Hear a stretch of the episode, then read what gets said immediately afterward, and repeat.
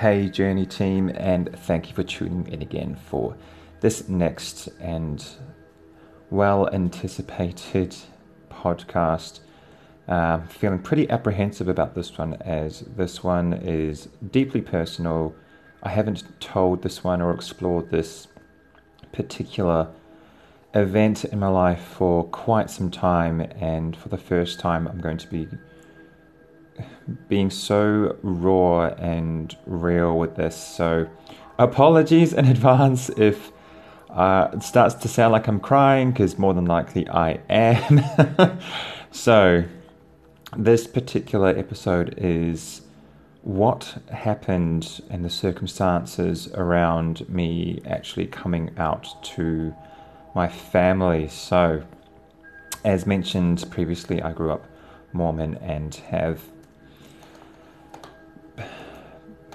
still I'm still very connected with that part of my life as growing up that way I still learnt and appreciate a lot of the values and life lessons that came out of growing up in a, a Mormon household and environment and so forth. So, to get things started, this happened back when I was 15, going on to 16.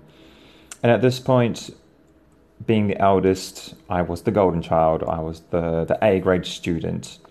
I was the high achiever. I was musically inclined. I, I didn't play any sports as per se, but I was heavily involved with orchestras, choirs, music productions. Um, not so much theatre, um, as I was too much of a scaredy cat to be on stage. so my comfort zone was predominantly on the piano. Um, so at this time, my other brother just below me, he was going through a dysfunctional, rebellious phase and was causing a lot of pain and grief for my family. And I'll never forget the day. It was it was it was during spring, and I had started to get a bit rebellious myself, and had started to explore my sexuality at this point, but obviously with a lot of discretion. So this particular day, my brother Andrew had been called upstairs to be spoken to about his rebellious behaviour that week. Um, he had gone out a lot, hadn't called in to say where he was, what he was doing, had been drinking and smoking and so forth. And obviously, within the Mormon faith, the word of wisdom is strictly adhered to, especially with my family. So, no, no coffee, no tea, no smoking, no alcohol, no drugs whatsoever. So, after he had his speaking to, he came downstairs and he was like, "Oh, hey, mum and dad want to speak to you." Was like, "Oh, okay." So upstairs I went, and there they are sitting on their bed, just waiting for me to come in and leave the door open as the custom is with these talks. And I'm like, hey, what's going on? And dad simply said, hey, um, Andrew says there's something that you need to tell us. I remember just being utterly gripped with fear. So, what on earth has he told mum and dad about me? So, I went through so many different scenarios that I had frozen on the spot. I must have gone pale. I must have. I, I couldn't respond. I couldn't talk. And again, dad prompted me. It's like, come on, son. What is that you need to tell us? And I just remember sliding down the wall, hugging at my knees and putting my head in between and just thinking, oh my gosh, why is this happening now? I literally just want to disappear down a black hole and cease existing. So I waited another few minutes, and then Dad was like, "Come on, you need to you need to speak to us." And I still wouldn't answer I was utterly gripped with terror. So, Dad turned around to Mum and was like, Honey, maybe it's best if you leave the room. And she was, like, Oh, okay. Up she went, closed the door behind us. And again, he asked me, he's like, What's going on? And I remember a thousand words going through my head. I felt like screaming, yelling, saying absolutely nothing. But obviously, with the way how I had reacted and slumped down onto the floor, it was evident that something was up. So, with my head still in between my legs and still hugging my knees, I said, I'm different. He's like, What do you mean different? Another few minutes passed by, built up the courage again.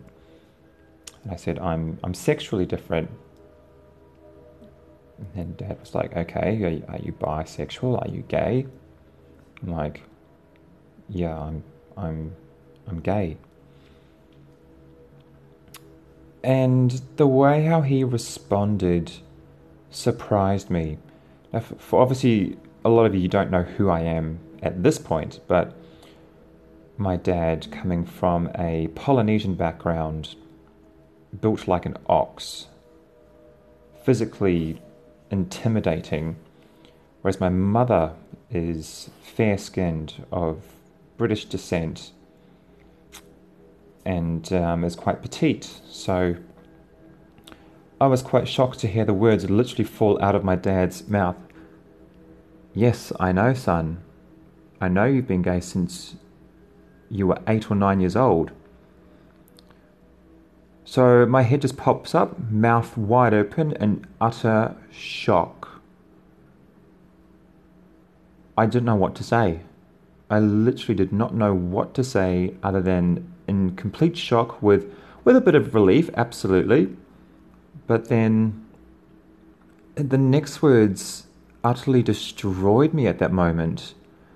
He then went on to say, But you know what the church says. You, you, uh, you can't be gay, it's a sin. So, and he said to me, I command you to, along the lines of, I command you to stop being gay and to carry on as a straight male. I was so perplexed and a fire started in me on that day. I felt so disregarded and rejected by my father at that particular point in time. And that's when I really started to embrace my rebellious phase and my discovery and exploration. And then he's like, okay, well, that's that done. Let's let's go for dinner. Then I sit down. I'm like, I'm still in shock, still in utter shock. I didn't even want to eat. And then Dad pulls Mum aside and tells Mum, and it's her reaction that just broke me even further. I remember her yelling from her from their room, Joshua, get in here now. And it's the top of her lungs. She just yelled at me, saying, No son of mine is going to be gay. You're supposed to get married and serve a mission. And she said some other things, but at that point I had completely zoned out. My own mother. And at that point, at that age, I just felt utterly rejected and almost as if I had just been disowned by my own parents let alone the one parent who I felt the closest with. So yeah, that's that's how that happened. And from there, for a good nine to ten years, is where the personal conflict and the struggle and the self development starts.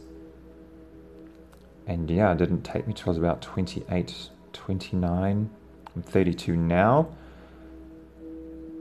It took me till that age to finally feel at peace and accept myself after dealing with past demons, childhood traumas and that particular incident. So, that's my coming out story. Obviously, to date now, it's a very different story with my family. My dad's a completely different person. You wouldn't think so compared to those, or how he was back then, and even prior to that. So, thanks again for tuning in.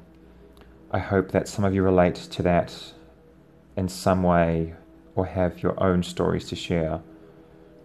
But ultimately, the point of me telling that was to demonstrate that yes, we can have some pivotal moments in our life that can utterly turn things upside down and feel as if they've pretty much destroyed us.